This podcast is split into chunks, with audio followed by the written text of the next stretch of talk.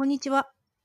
バックグラウンドレディオはエンジニアやテック業界で働く方をお呼びして生い立ちやバックグラウンドをお伺いすることで未来のエンジニアを目指す方や近い立場の方へのヒントになればいいなというトークプログラムです。聞き手はプロダクトマネージャーのルミエが務めます。今回のゲストは鉛筆さんです。わー。よろしくお願いします。いや、鉛筆さんめっめっちゃ話したかったんす。 あ, ありがとうございますあの鉛筆さんのブログをあの見ててハテナのブログを見てて、はい、ありがとうございます。でなんかねそれがあの何で回ってきた多分ツイッターかなんかで回ってきたんだと思うんですけどあのユニバーサルんあユニバーシティオブザピーポーいわゆる UoPeopleっていうそうそうそう大学ですね。あの UoPeople の UoPeople っていう訳し方でやってますか？ UoPeople って大丈夫です。はい。UoPeople に関する記事で知らなかったんですよ。私それまでそういう大学がオンライン大学があるっていうこと知らなくて、へえこんなのあるんだとかって言って読んでて、あすごいなこの人なんか自分で仕事もしてるのにこういうあの大学にも通ってへえ海外の大学すげえなみたいな。感じで読んでいって最後の最後で夫にも相談しみたいな一言が出てきてえってなって私すごいバイアスあったと思ってその時にその衝撃を受けたんですよで自分でなんかそのまああんまりバイアスがないつもりで持たないようにして生活してきたつもりだったんですけどあの記事を読んでる時に勝手にやっぱ男性だと思い込んで読んじゃってたんですよ、うんうんで一番最後の一行でえーみたいな女性だったんだそしてそれに勝手に思い込んでた自分ショックみたいな感じでめちゃくちゃ衝撃を受けてそうなんですよっていうことがあってでかつそれをあんまりちょっとショックだったんでなんかこんな人がいてさみたいなすごいすごいよねみたいな感じでその時のあのー仕事場のスラックで共有したんですよ雑談チャンネルみたいなところでそうしたらこ の, あのバックグラウンドレディオのだいさんかいかなに出演していただいたおかゆさんがそれを見ていて読んであすごい人いますねみたいな感じ で, で彼女はそれに結構背中を押された形で UoPeople のことを調べてで実際にこのしがつからあの通ってるというか講座を受講し始めてるということが、ね、そうなんです。なんで私とおかゆさんの中では鉛筆さんっていうとあの記事の人みたいなあの人すごいよねみたいなで彼女は直接的に影響を受けたっていうことがあっていやいや自分のアウトプットがそんな人に影響を与えられるなんて、うん、買った時は思ってもいなかったですね、うん、ありがとうございます。結構反響ありましたかあの記事。そうですね。えっと、まあ、ハテナブックマークとかもたくさんつけていただいたり、あと、まあ、UoPeople は、まあ、あの、お互いフォローして、しあ、ツイッターフォローし合ったり、あと、スラックのコミュニティがあるんですけど、うんうん、まあ、私の記事を見て入りましたって言ってくださった方も何人かいて、うんうん、あ、書いてよかったなと思いましたね。うんうんうんうん。そう、あの、ハテナの、鉛筆さんの鉛筆ブログというブログのコンピューターサイエンスの学位を取るために学費無料のオンライン大学 UoPeople に入ってもうすぐいちねんっていう記事だと思うんですけどこれがにせんにじゅうねんのじゅうにがつなのかの記事ですね。はい。いやーもう本当に衝撃的でした。であのそれはそれとしていたらあのひろみつさんにあのこういう方がちょっとご紹介したい方いるんですけどっていうことで鉛筆さんって言うんですけどみたいな感じでマジですかみたいなあの人ですかぜひお願いしますみたいな感じでご紹介していただいて今回ご出演と。はい光栄です。ありがとうございます。読んでいただいて。はいというわけでちょっと簡単にあの鉛筆さんの自己紹介をお願いできますでしょうか。はい、はいえー、鉛筆という名前でツイッターやっております。今はウェブサービスをやっている事業会社でフロントエンドエンジニアとして働いています。で、今ご紹介いただいたように UoPeople というアメリカの学費無料のオンライン大学でコンピューターサイエンスの勉強をしてますので、まあ、社会人学生をやっております。あと、今さんさいになった娘がおります。よろしくお願いします。マジでもうどこを切ってもすごすぎるんですけど。いえいえ、もう毎日必死で生きてます。いやー、はい、ちょっとこの大学に入る前後ぐらいのことをお伺いしたいなと思ってるんですけど、はい、もうお子さんが今さんさい?さんさいになりました。なんかうちの下の子の、まあ、個人的な話ですけど、うちの下の子と、まあ、ニアリーイコールみたいな感じなんですけど、えっと、お子さんの生まれる前から UoPeople のことはご存知だったんですか？はい、いえ、えー、生まれる前は知らなく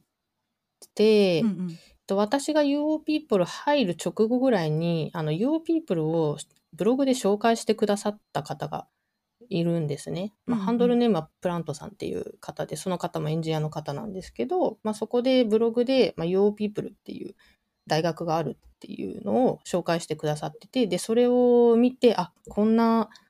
大学があるんだって思って、でちょうどその時私もそのコンピューターサイエンスだとかアルゴリズムだとかもっとエンジニアリングの基礎的な部分を勉強したいって思っていたので、まあ、これは入るしかないと思って、でもその記事を読んだすぐくらいにも入学手続きを始めて、えっと、入学したっていういきさつですね。うーん、じゃあその時はもうお子さん生まれてた？そうですね、生まれて育休中だったかな、そのぐらいの時だったと思います。うーん、何歳ぐらいですかね、ということは。えっといっさいじゃくぐらいだったかな。マジでもうそうですね、育休中はなんかいろいろ焦ってて、やっぱ、うんうんうん、育休って長いじゃないですか。で自分の人生とかも、まあ、考える機会になったんですけど、まあその、まあ、キャリアのブランクが育休を取ると空いてしまうので、まあ、キャリアのブランクが空いてしまうからこそ、なんかポータブルなスキルを身につけていかないとこの先エンジニアとして生き残れないんじゃないかみたいな焦りがすごくあって、で育休中、まあ、子供を育てるのもすごく大切だけど、まあ、育てながら何か勉強しようかなっていうことを思っていて、まあ、休みの途中、まあ、英語の勉強を再開したりだとか、あと UoPeople 入る前に産業技術大学院大学っていうところの、うんはいはいはい、履修証明プログラムに参加していて、でそこでヒューマンイン、えっと、センタードデザイン、人間中心デザインや ユーエックス の勉強を半年間やったりだとかっていうのをして、でその産業技術大学のプログラム半年終わって、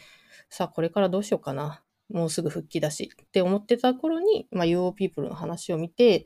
うん、これちょっともう子供育てながら社会人やりながらできるか不安だけど、まあ学費安いしとりあえずやってみようかなと思って、まあ、夫にも相談して入ってみたっていうところですね。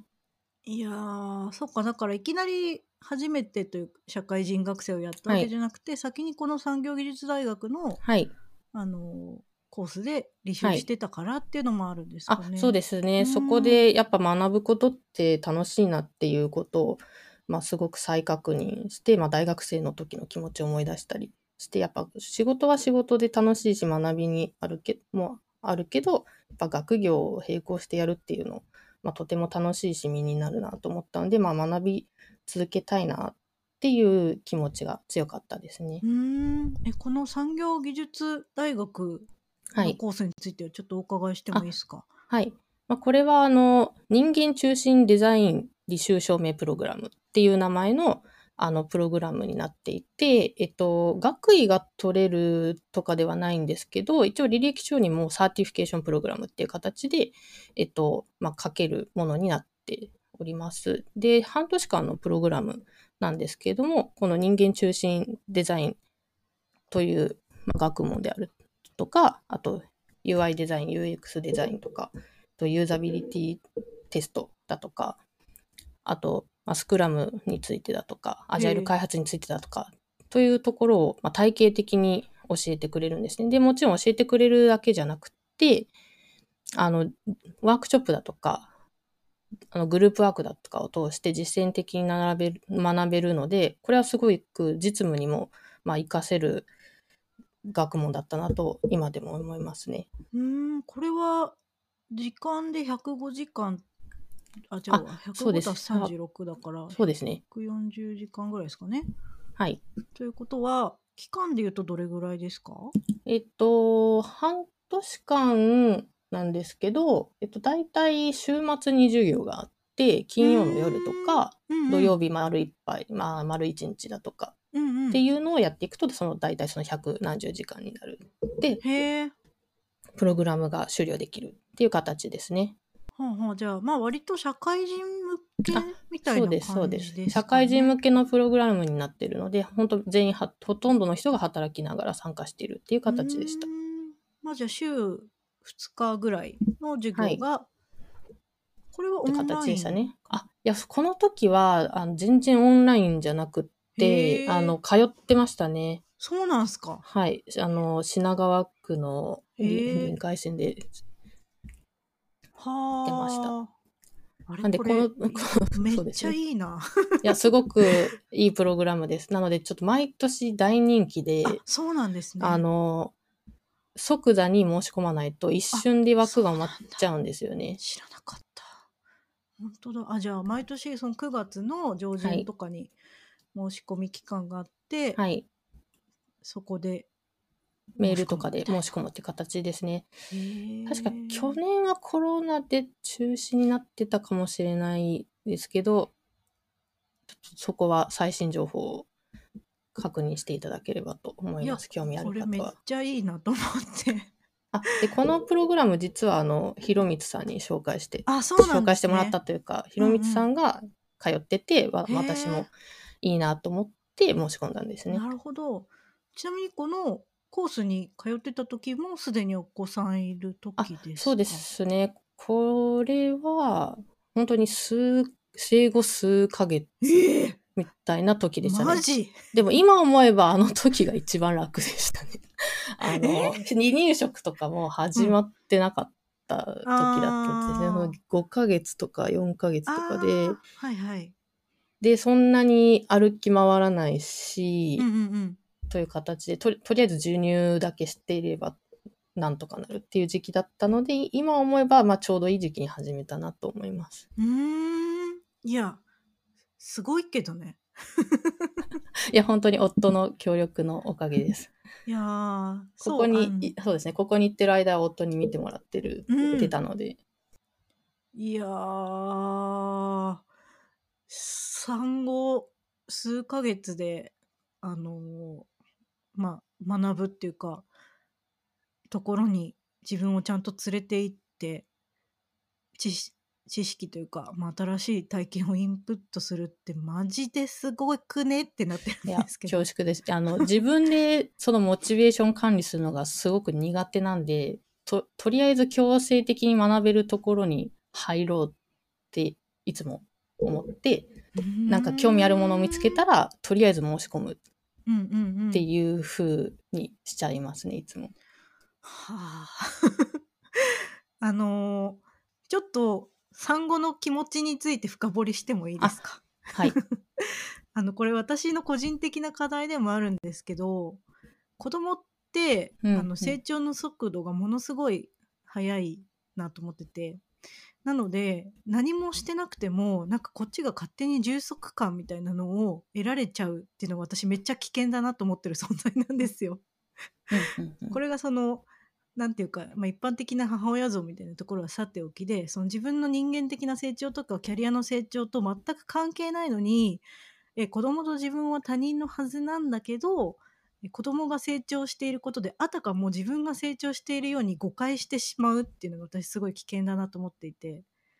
なんですけどその子供の成長をするためには、まあ、ある程度自分の手が必要みたいなところってすっごい言い訳にしやすいんですよね。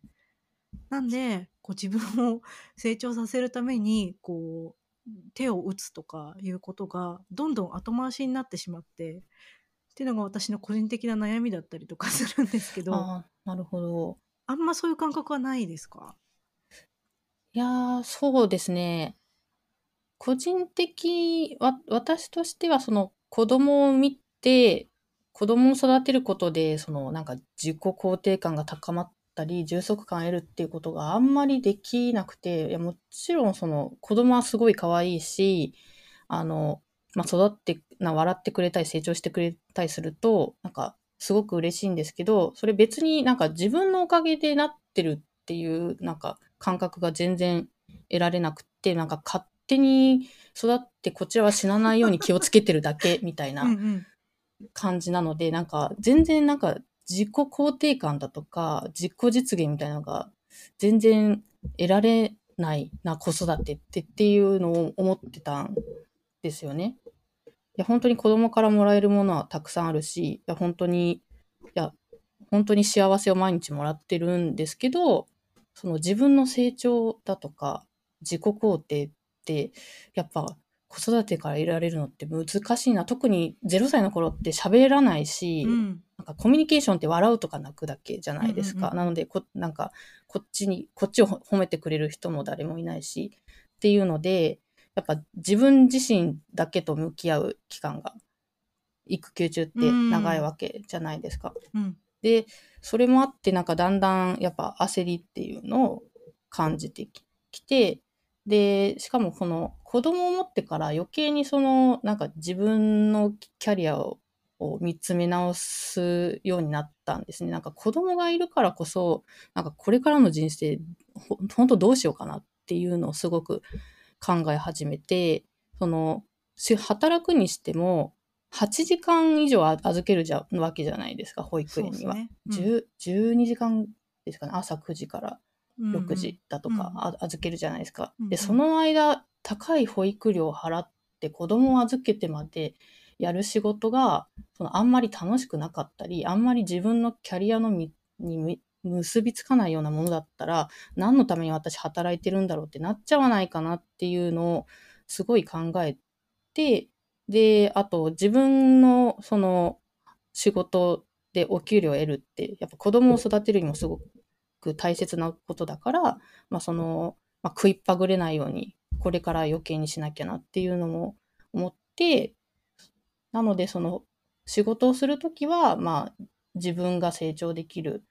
ものでありたいし、まあ、はちじかん有意義に過ごしたいし、でかつお給料もちゃんと稼ぎたいって思いが、まあ、子供が生まれて余計高くなったんですよね。それもあって、まあ、生き残るためにはいろんなことを勉強しなきゃなっていう焦りが強くなってきたなと思いますね。なるほど。鉛筆さんもね、ご自身のブログで生存戦略を考えたみたいな。あ、そうです。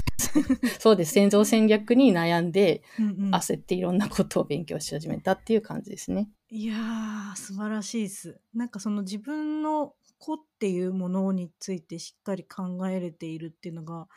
逆にでもその産後、一人で向き合う時間が増えるっていうのも確かにそれはそうだなっていうのも。うん、まあ一人っていうかまあ、あの家族かもしれないですけどね、うんうんうんうん、いやーありがとうございます。ちょっと鉛筆さんのあの小さい頃の話をお伺いしたいんですけど、はい、子供の時ってどんな子でした？子供の時ね、小さい頃の時はあんまり覚えてなくてというか、うんうん、その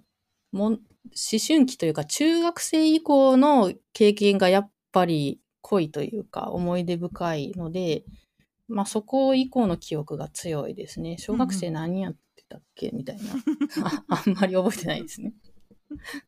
中学生の時はどんなことが好きでした？あ、そうですね、やっぱパソコンがやっぱり好きで、もう、うんうん、家にあ私の実家、おじいちゃんのおばあちゃんと一緒に住んでたんですけど、うんうん、おじいちゃんが自営業やってて、でパソコンを自分で使って仕事する人だったんですね。おじいちゃんがおじいちゃんが、えー、そう今思えばすごくすごいおじいちゃんだなって思うんですけど、うんうん、なんでそのおじいちゃんのパソコンを、まあ、小学生高学年くらいからちょこちょこ触ってって、でそのうちその Windowsとかが使えるようになって、まあ、それを使わせてもらって、まあ、インターネットやったりゲームをやったりっていうのをしてましたね。あ、じゃあもう物心ついた時には家にパソコンあったみたいな感じですか？あ、そうですね、一番最初のパソコンは何だったか覚えてないんですけど、まあ、数年経って ウィンドウズきゅうじゅうご だかきゅうじゅうはちだかをが使えるようになってましたね。うんうん、じゃあインターネットも一緒にもう早い段階で家に来てたみたいな。あ、そうですね、でもそれは確かインターネット使いたいって親に言って弾いてもらったような記憶がありますね。おじいちゃんが使ってたんではなくて、うんうんうんうん、おじいちゃんはなんか Excel とかをよく使ってました。インターネットではなくて。おじいちゃんすごない？Excel で何かを作ってましたね。え、待って、だっておじいちゃん世代でそれってだいぶレアじゃないですか。あ、そうだと思います。で、なんか実、えー、ピーシー のなんかパーツ交換とかもしてましたね。えーえー、おじいちゃんエンジニアだったんですかね。いや、あのー、法律関係の仕事してたみたいですね。なので税金の計算をなんか Excel で書いたりとか書類を作ったりだとかっていうのを知っていたみたいです。なるほど。中学の時はじゃあそのおじいちゃんの仕事用のパソコンでちょっとゲームとかも触らせてもらったりはした感じですか？はい、あ、そうですね、まあ、ゲームといってもそのパソコンにもともと入っていた、うん、マインスイーパーとかそんなのですけどね。出ました、マインスイーパー。みんな、みんなマインスイーパーやってたってみんなマインスイーパーやってるね。こ、ここの出演者言ってましたね。そうか。でだんだんなんかインターネットなるものがあるらしいから弾いてみたいな感じですかね。そうですね。でも何かの雑誌を見て、いやインターネットっていうものがあるんだって知って、私もインターネットしたいって親を説得したような気がします。え、それはなんか見たいものがあったんですかね。あったのかな。でも当時はそのインターネット使えばこのマクドナルドの公式サイトが見れるよとかそんなんしか雑誌には書いてなくてそ, それがなんとなく面白そうだと思ったんですかね。で、じゃあうちにも回線が引かれて、はい、じゃあ使っても家族用のパソコンだけど使っていいよみたいな。そうですね、実質触るのは、まあ、私とおじいちゃんだけでしたね、うん、はい。おじいちゃんっていう人は初めてかもしんない。え、その時はじゃあやった、いろんなの見れるぞみたいな、ホームページ見れるぞみたいな感じですかね。そうですね。なのであのーチャットに入り浸ったりとかしてましたね。何チャットですかね。なんだっけな。いや、特にテーマなかった気がしますね、一番最初は。なんだろう、本当に アイアールシー チャット的な。いや、普通のチャットルームに入るタイプの シージーアイ タイプみたいなやつかな。あ、多分そういうやつですね。そこでテキストチャットで雑談をするみたいなことをやってましたね。うん、それがなんか楽しいなみたいなのが中学。あ、そうですね。で、そのうちにそのあ中学校には仲いい友達がいて、パソコンが好きな友達とか、あとイラストが好きな友達とかがたくさんいたので、で私もイラストとか当時、うん、まあ、美術得意だったので絵描いたりしてたんですけど、うんうん、まあ、そういうのをホームページに載せてみたいと思って、うんうん、ホームページを作ったりしてましたね。お、早い。中にぐらい、中にか中さんぐらいだったと思います。はい、え、ホームページは家のパソコンで作ってみようみたいな。家のパソコンで作りましたね。お、何で作ったんだろう。なんかソフト入ってたんですかね。えー、多分メモ帳かひでまるエディターだった記憶ありますね。えー、え、じゃあ自分でタグ書いて。あ、そうですそうです。あのトホホのウェブ制作の。ははサイトで エイチティーエムエル 勉強してあの手で書いてました。そうですよね。本当お世話になりましたね。うん。あ、もうじゃあコピペにコピペを重ね。あ、そうですそうです。コピペにコピペを重ね、エイチティーエムエル を組んで、なんか崩れるなってなったら、うん、閉じタグ忘れてないかを目で見てっていうのを繰り返して、であといろいろ探すと。なんか JavaScript とかも出てくるじゃないですか、うん、あの雪降らせるスクリプトとかマウスストーカーとかなんかそういうのをいろいろ貼りまくって雪降らせたりとか、うんうん、あのカウンターを置いたりとかっていうあのみんなが一通り通ることをやってましたね。え、絵はスキャンして貼ってたんですかね。えー、スキャンしたんだったかな。スキャナーも確かあった気がしますね。ね、そう、スキャンないとマウスで書くっていうことになっちゃうかもしれない。そうなんですよね。ね、どうしてたんだろう。あ、ただフォトショップとかも使ってたかな。あの雑誌の付録かなんかにあのなんか体験版みたいなのがついてて、フォトショップのその廉価版みたいなのを使って色塗りをしたりとかしてましたね。うん、うん、それはめっちゃ楽しかったんじゃないですか。いや楽しかったですね。フォトショップのスキルはまあ今でも役立ちますねやっぱり。あ、じゃあ、はい、その中学の時に手探りで雑誌の付録の廉価版で培ったフォトショのテクニックが。そうですそうです。そのイラストのためのフォトショップっていう本みたいなのを買って色塗りの仕方とかを学んで、うんまあ、フォトショップの使い方は一通り覚えたんで、まあ、今でも、まあ、ウェブデザインちょこちょこやるときにはフォトショップの知識が生きてるっていう。いいっすね。初期衝動な感じで。じゃあ学校にも周りに結構そういうのが好きな子がいたって感じですか。あ、そうですね。本当パソコンが好きで得意っていう友達が一人いて、うんうんまあ、その子とやっぱパソコンの話で盛り上がったり、うんうん、そうですね、絵を見せ合ったりっていうのをしてましたね。うーん、部活とかそういう部活でした？はい、部活もそのイラストを描く部に入っていて、うん、えー、いいな。でみんな、まあ、アナログで描く子が多かったんですけど、まあ、そこでみんなで絵を描いて展示し合ったりというのをしてましたね、うんうん、へえ。じゃあ結構なんかオンラインもオフラインも同好の師が集ってる。そうですね。いいな、充実してる感じですね。なんで学校はすごい楽しかったですね、うんうんうんうん、同じ趣味の子がたくさんいたので、うんうん、でそのまま高校進学って感じですか？あ、そうですね。で高校は、えっと、デザインコース美術コースみたいなのがあったので、まあ、美術得意な方だったので、うん、そのデザインコースに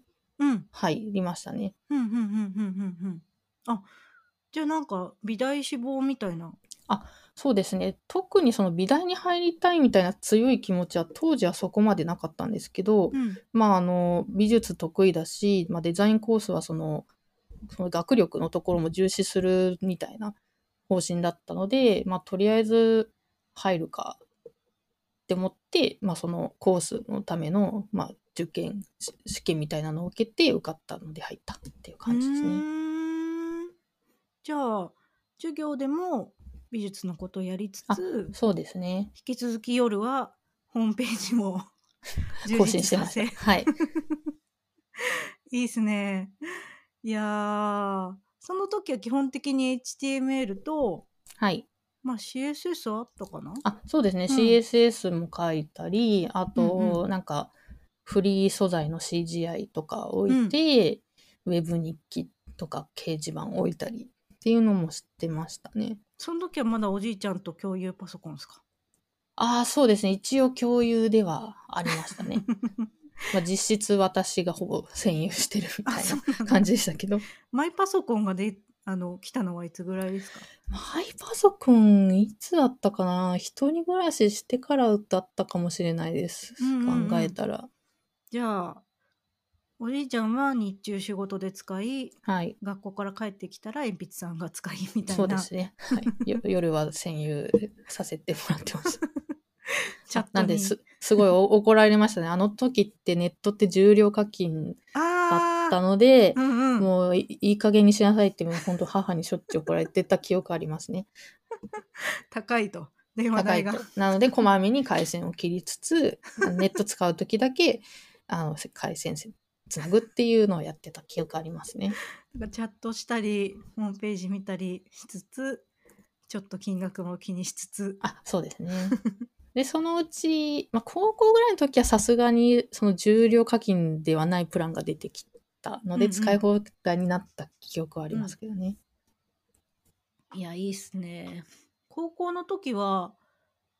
じゃあ学校の授業もそのゴリゴリの受験みたいな感じではなかったですか？そうですね、学校自体が結構進学校ではあったので、うんうんまあ、勉強もやりつつデザインコースではまあ、デッサンしたり、うんうん、色彩構成したりあの小論文を書く練習をしたりっていうのをやってましたね、うん、あれ鉛筆さんそのまま美大進学でしたっけ？あ、そうですね、うん、そうですね。えっとまあデザインコース通ってるうちにあ自分あんま美術得意じゃないなっていうのを気づいてきてあの本当に周り絵がうまくて美術もできる子がやっぱデザインコースなんでいっぱいいたので、そのみんなに比べると私そんな実技得意じゃないってことに気づいちゃって、うんうんまあ、それもあったんですけどまあ、この頃すごい考古学が好きで、あの古代エジプト文明がめちゃめちゃ好きだったんですよね。で、そういう本をいっぱい読んでて、私考古学者になりたいなっていうのを急に思ってきてで、うん、で考古学者はなんかちょっと食ってけなさそうだから、なんか芸術学とかその、うんうんうん、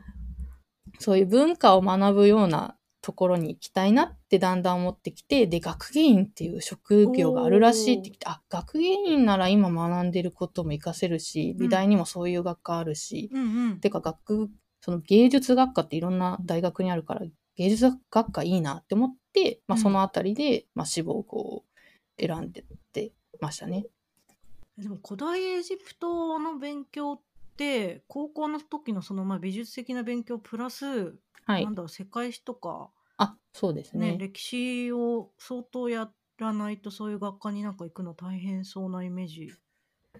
あー、でも結局進学先は、うん、まあ、一般的な芸術学科だったので、うんうんうん、まあ、受験の勉強はまあ一般的な文系でしたね。うーん、まあでも世界史は好きだったので、うん、まあ、世界史重点的に勉強しつつ、まあ、趣味で、まあ、古代エジプトの本とか、うんうん、あとまあエジプトイスラムなので現代は、まあ、イスラムの本読んだりとかっていうのを、まあ、趣味でやってましたね。へ、まあ、その勉強はあまり受験には行きなかったですね。うんうんうんうん、はい、あ、じゃあ入学した時はえっとあ入学は、はい、えっと、結局美大の中の芸術文化を学ぶ学科に入ったので、うん、まあ、そこの学科は受験科目としてはあ英語入試だったので、えっと、小論文書いたりとか、うんうん、その実技試験、うん、あの色彩構成やったりだとか面接だとかっていうので入りましたね、うん、まあ、学科試験もあった気がする、うん、なるほど。そっか、だからそこまで専攻がね、まだ細かく何を専攻するっていうのは、うん、多分そうですね、入学時点だとそんな決まってないかもっていう。そうですね、どこの他の大学も、うん、まあ、別に入学科目的には一般的なその学科試験と、うんうん、まあ、小論文があったりデッサンがあったりっていう感じでしたね。うーん、そっか、だからびあのパソコンはお家であの毎日やっていたけど、はいあのホームページの更新やえチャットの巡回等々はしてたけど、はい、でも進学先としては、まあ、美術専攻で美大に進学しましたっていう。そうですね、その時理系だとかコンピューター関係に行くって発想は全くなかったですね。 な, なんでかわかんないですけど、なんか周りのその結構あのパソコン通信仲間じゃないですけど、うんうん、ホームページとか一緒に見てるような子たちもあんまり理系進学とかしてなかったです。そうですね、やっぱ仲いい子はそのイラストが得意な子とか、まあ、デザインコースの子が多かったので、うん、ザ理系みたいな人はあんまりなかったですね、うん、ザ 理, 理系コースの同級生もそのコンピューター関連の死亡してる子はほぼいなかったんじゃないかな。みんなその薬剤師とか、うん、そういう系を目指していたような気がしますね。ちなみに女子校ですか？あ、女子校だったんですよ。あ、なるほどなるほど。そうなんですよ。うん、なんでその当時そのコンピューターサイエンスだとか機械科とかっていう発想が全くなかったですね。知らなかったですね。うん、そっか、そもそも知らないみたいな。知らない。そもそも選択肢にそういう専攻があることももう全く発想になかった。理系イコールその医者とか薬剤師だとか、うん、生物学とかなのかなっていうイメージはありましたね。確かに。で大学大学はまあ共学になるんですかね。あ、そうです、大学は共学になりました、うんうん、美術大学に進学して、うんうん、はい。大学の時は引き続きパソコンはまあ、好きなこととして触りつつって感じですか？そうですね、その大学入ったらやっぱ実技も多かった、実技コースも実技科目も多かったので、うん、まあもちろんデッサンだとか彫刻だとかもやったんですけど、まあ、ピーシー を使ってホームページウェブデザインをしたりだとか、あの ディーティーピー デザインをしたり本を作ったり、うん、ロゴを作ったりってもやってたので、大学でも授業でたくさんパソコン使っていましたね。うん、まあ、ただコード書くみたいなものではあんまりないって感じですかあね。んまりなかったですね。まあ、ウェブデザインの授業いっかいありましたけど、そんなにがっつり書くものではなくて、まあ、このテンプレートを用意されて、そこに文字埋め込んで、うんうん、えっと、いちページ作ってみましょうくらいのものでしたね。なんかあくまでデジタルデザインみたいな観点でパソコン使うけど、まあなんかこう、うんうん、あのまあ、プログラムを書くみたいなことじゃないってことですね。そうですね。プログラムの授業もその選択科目だとか一般教養科目にはありましたけど、必修じゃなかったですね。うーん、一応その美術大学内に、うん、その情報デザインコースみたいなのもあって、うん、まあ、そこの科目、まあ、確かに興味はあったけど、まあ、その当時はやっぱり芸術学の方が興味があったので、結局情報コースには、うん、受験もしなかったですね。うーん、じゃあ学校はほぼほぼあんま技術関係ないっていうとあれですけど、そうですね、あの、うん、パソコンだとかプログラミングは、まあ、Java の授業はいっかいかにかい取りましたけど、ほんとそれぐらいですね。うーん、でそのまま院進学とかですか？あ、よねん生大学で卒業してもう就職しましたね。うんうんうんうん、就活どうしました？就活はいや本当にど う, どうしようか迷って、まあ、芸術学科ってあのそうアートとかデザインをする人ではなくて、それをプロデュースしたりサポートをするみたいなことを学んでたんですね、その学科では、はいはい、あのアートマネージメントだとか、うん、ミュゼオロジーっていう博物館学だとか、そのものを作る側じゃなくてものを作る人をサポートするための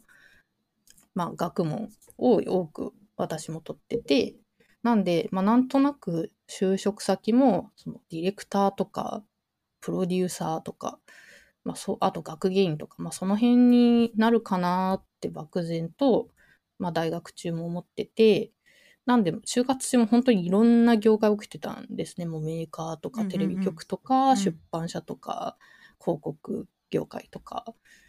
でいろいろ受けてたんですけど、まあ、結果的に内定をもらったところが アイティー 業界で、あ、もともとパソコン好きだったし アイティー 業界結局向いてるのかなって思って アイティー 系に就職しましたね。えでもそれは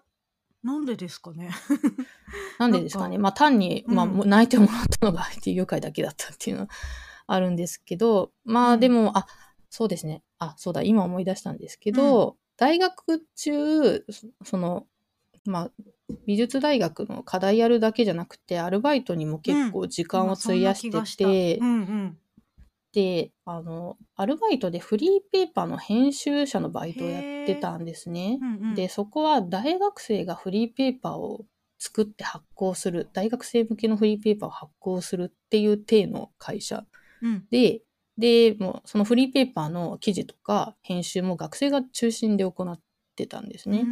でそこに参画して、まあ、自分で取材行ったりとか記事書いたりでそれをウェブに載せたり ディーティーピー デザインやったりって何でもやってたんですよね、うんうん、でそこの経験が結構就活の面接では受けて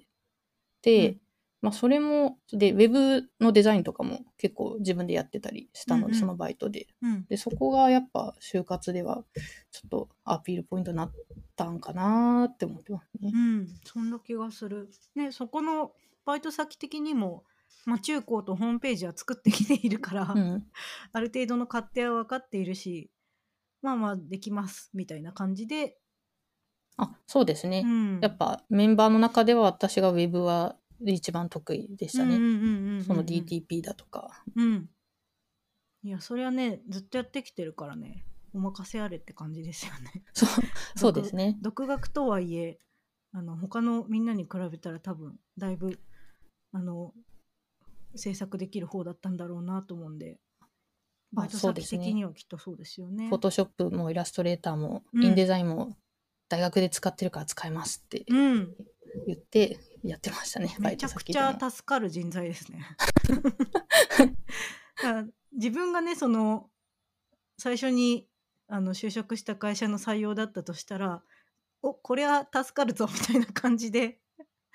採用するのも分かるなんか実務即戦力なりそうだし、もともとやってたんだったら覚え早そうみたいな感じだったかもしれないですね、うんうんうん、そうですね、うんうんうん、まあ、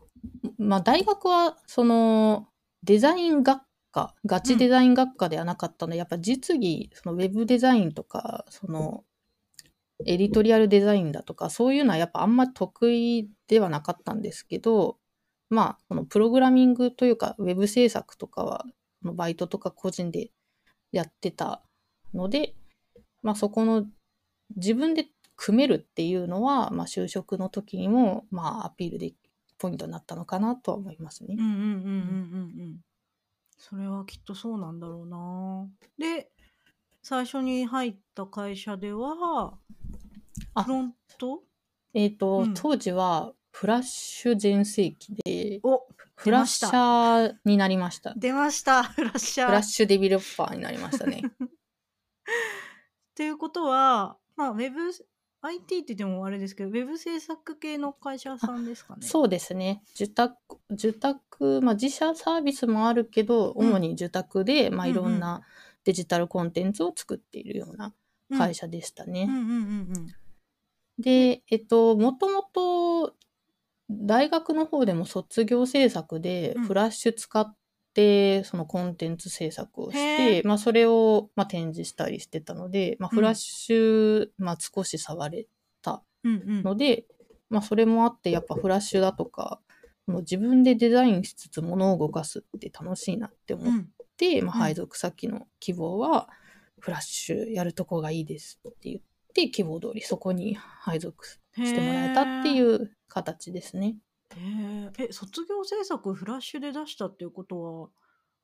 ちなみにどんな系ですか？ムービー系の？えっと、まあ、古代エジプト好きだったので、うん、あのイスラム文化を紹介するコンテンツを出しましたね、うん、あのボタンをクリックするといろんなイスラム文化の説明が出てっていうものでしたね、うん、インタラクちょっとインタラクティブな。あ、そうです。ちょっとボタンを押すと写真が出てきたり、うんうん、文章が出てきたりっていうものですね。それ見たいな。もうフラッシュだから、ね、そうなくなってしまったのでちょっと起動ができるかももうよくわからないですよね。で、まあ、だからウェブの中に配置するフラッシュだったり、まあ、ウェブサイトそのものがフラッシュになってたりっていうようなものの制作っていう感じですかね。そうですね、うんうん、あとデジタルサイネージもフラッシュで作ることが当時多かったので、まあ、それを、うん美術館に置くデジタルコンテンツをフラッシュで作ったりだとか、えー、そう、それはめちゃめちゃその仕事楽しかったですね。ね、うんうんうん、エジプトに関する展示の説明とかもフラッシュで作ったりしたので、うん、いやその仕事は楽しかったですね。えー、もう集大成感あるじゃないですか。そうそうそうなんですよ。すごい結実してるそこにとかをやりつつ。でもフラッシュはそして死ぬ。そうなんですよね。で、だんだんフラッシュが、まあ、iPhone の台頭によって廃れてきたので、まあ、代わりになるものをなんかできるようにならなきゃいけないっていうことで、で、当時その Unity やる人と JavaScript に行く人、あまあ、当時、まあ、いろんな風にフラッシャーのキャリア分岐していって、で、私はまあ JavaScript をたまたま選んで、うんで、まあ、エイチティーエムエルファイブ、ジェイエス、シーエスエス、うん、でインタラクティブコンテンツを作るようになって、うんまあ、フラッシュ、フラン、フロントエンドエンジニアを名乗るようになってきたって感じですね。なるほど。いや、フラッシュがこのなんていうかウェブの歴史に与えた影響ってすごいですね。いや本当にそう思います。今でもやっぱ開発体験すごく良かったですし、うん、そのまあプログラミング大して分かってない人間でもあの簡単にインタラクティブなものを作れるものでしたし、あとフラッシュだけでそのウェブも作れるし、デジタルサイネージも作れるし、あと エアフォー Android、エアフォー iOS っていう形式であのアプリスマートフォンアプリが作れたりと本当にいろんなものが作れたので。いやフラッシュできれば何でもできるじゃんっていう万能感が当時はありましたね。うーん確かに、まあ、鉛筆さんの場合その美術系の、あのーまあ、学問とか勉強とか得意なことからまあ、フラッシュっていうものを挟んでエンジニアになったみたいな、こうなんていうかこう、はい、間にフラッシュが挟まったことでエンジニアのキャリアになっていったっていうような。そうですね、フラッシュはまさにそのデザインとエンジニアリングをつなぐ存在だなって今もすごく思いますね。まあ、デザインのスキルも活かせるし、うんうん、このプログラミングのスキルも活かせるし、うん、で両方の知識をまあ合わせて作ることができるっていうのがまあすごく良かったなと思いますね。いやー、歴史ありだなとか思っちゃいました。いや、そうですね。で、フラッシュってあのアニメーション作るだけじゃなくてちゃんとした、うん業務アプリケーションも作れるようにフレックスっていうフレームワークが当時あって、うんうんうん、でそのフレームワークつ使うとあのや今でいう業務用アプリケーションみたいなのも、はいはい、そのちゃんとオブジェクト思考で作れたりとかっていうのもやってたので、うんうんうんうん、でそこの経験がやっぱ今のプログラミングにも活かせてるなって思いますね。うーん、まあ、ちゃんと エムブイシー のフレームワークを使ってアプリケーションを作ってたりもしたので、うんうんうんうん、それでオブジェクト思考とは何ぞやっていうのを学んだ気がします。いやー、鉛筆さんの中でフラッシュってどんな存在でしたか？いや、もう原点ですね、自分の。本当に一番楽しかったです、今思えば。フラッシュでいろいろ作ってる時が。なんか別にフラッシュは人ではないけどあちらの世界で涙を流して喜んでると思いますそうだったらいいんですけどねありがとうございます。えっとおすすめのエンターテインメント作品を聞いてるんですけど、皆さんにはい何かありますか？ですね、おすすめはジャンププラスっていうアプリですね。へーと、まあ、ジャンププラスジャンプ集英社が出してる公式の漫画アプリなんですけど、オリジナルの漫画がいろいろ読めて、うん、で面白いものが本当にたくさん載ってるんですよ、うんうんうん、でその中で好きなのはいや本当にいっぱいあってこれ絞れないんですけど、うん、ちょっと読み上げていいですか？ ご, ごこあるのであ、お願いしますえっと、えっと、にてんご 次元の誘惑っていう漫画と、うん、死者のじゅうさんがつっていう漫画と、うん、怪獣はちごうと忘却バッテリーと、うん、左利きのエレンが私は好きです。えー、ちょっと順にどの辺がおもろいかをささっと聞いていいですか？はい、はい、え にてんご 次元の誘惑は最初、まあ、お色系漫画として始まったんですけど、うん、あの展開がめちゃめちゃ少年漫画で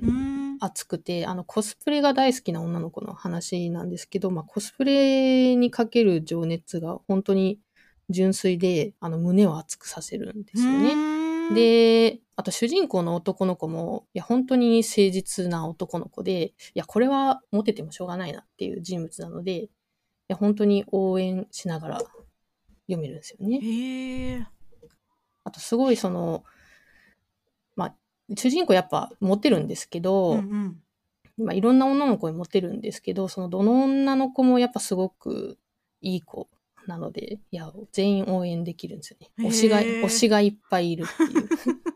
いやなんかこのこの漫画はやっぱその何かを好きっていうその好きっていう感情がテーマだと私は思ってるんですけど、その、うんうん、いろんな好きがあってもいいじゃんっていう、うんうん、そのそれぞれの好きっていう感情を尊重してるんですよね。だからそこがすごくいいなって思ってます。そのオタク文化に対するリスペクトだとか、うんうんうん、まあ、コスプレに対するリスペクトだとかもすごく感じるんですよね。うーん、ありがとうございます。あれ次次はね、えっと死者のじゅうさんがつっていう漫画なんですけど、うん、これは、えっと、日本の方ではなくて 中, 中国で連載されてる漫画なのかな、えー、それを、まあ、翻訳 し, した漫画なんですけど、えー、の時間軸がすごく並行して進んでいく漫画なので、うん、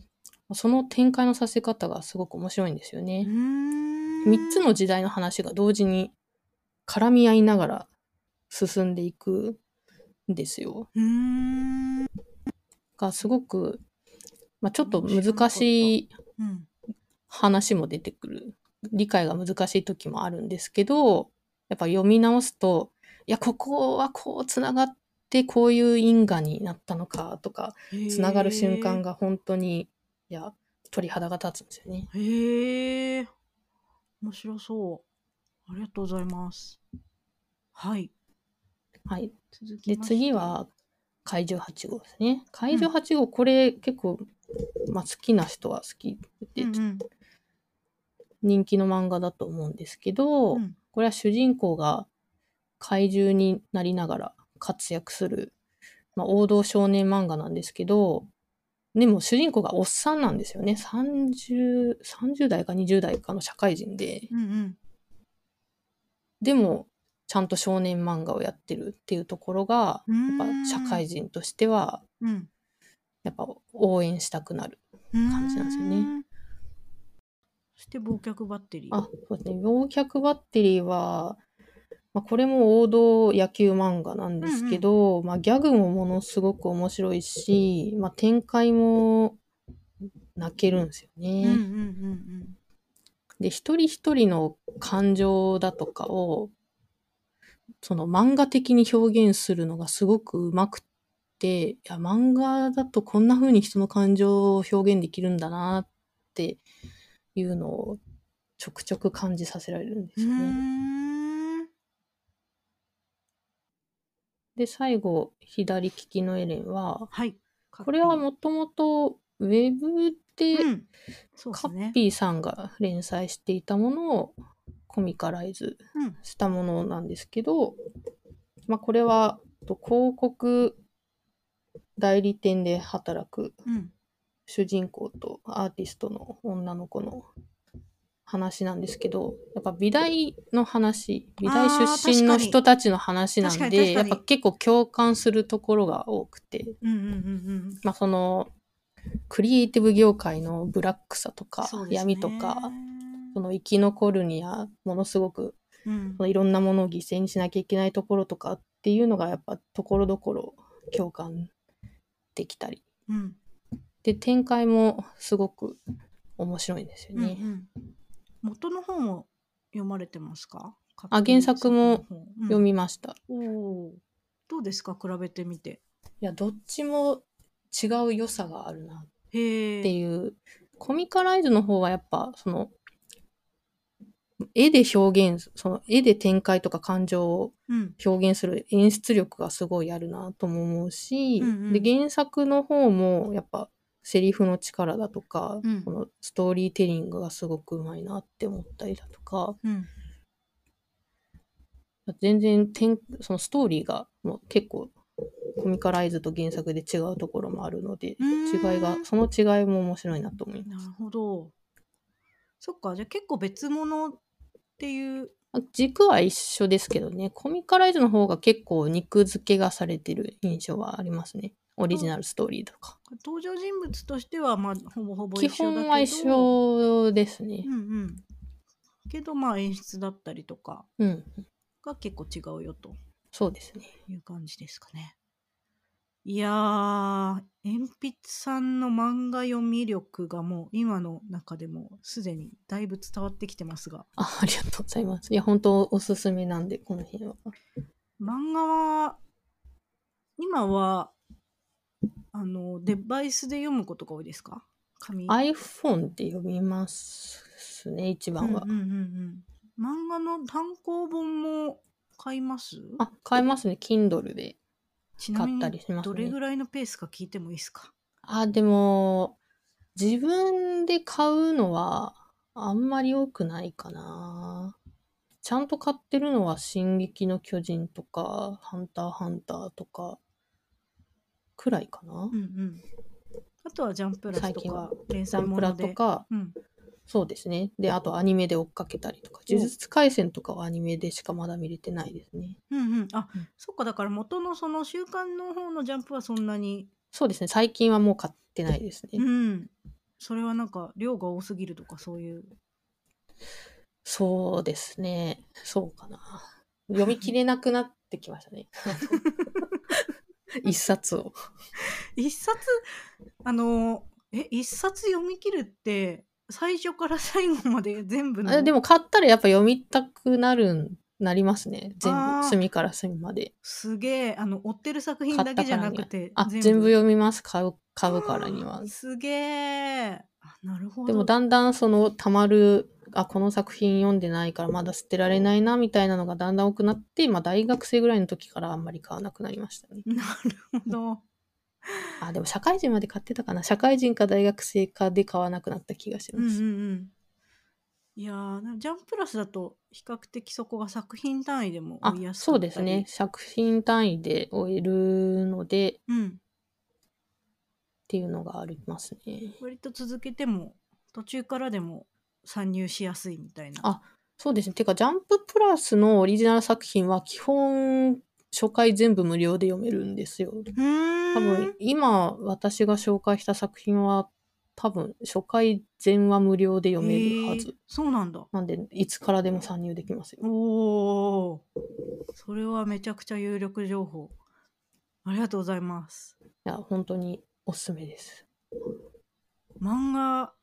以外、漫多分漫画、あの、もっと膨大にあるんだと思うんですけど、はいはい、漫画以外にも何かありますか？漫画以外だと、あ、ゲームとかってことですかね。何でも。あ、アニメですけど、この間まではアニメの無職転生を 毎, 毎週楽しみに見てましたね。うーん、無職無職転生っていう、うん、アニメなんですけど、これはもともと小説家になろうっていう、そうですそうです、小説家になろうっていうサイトで連載されてた小説で、もともと原作を読んでて、うん、でそのストーリーがすごく面白かったんですよね。うんうん、でアニメもアニメ化最近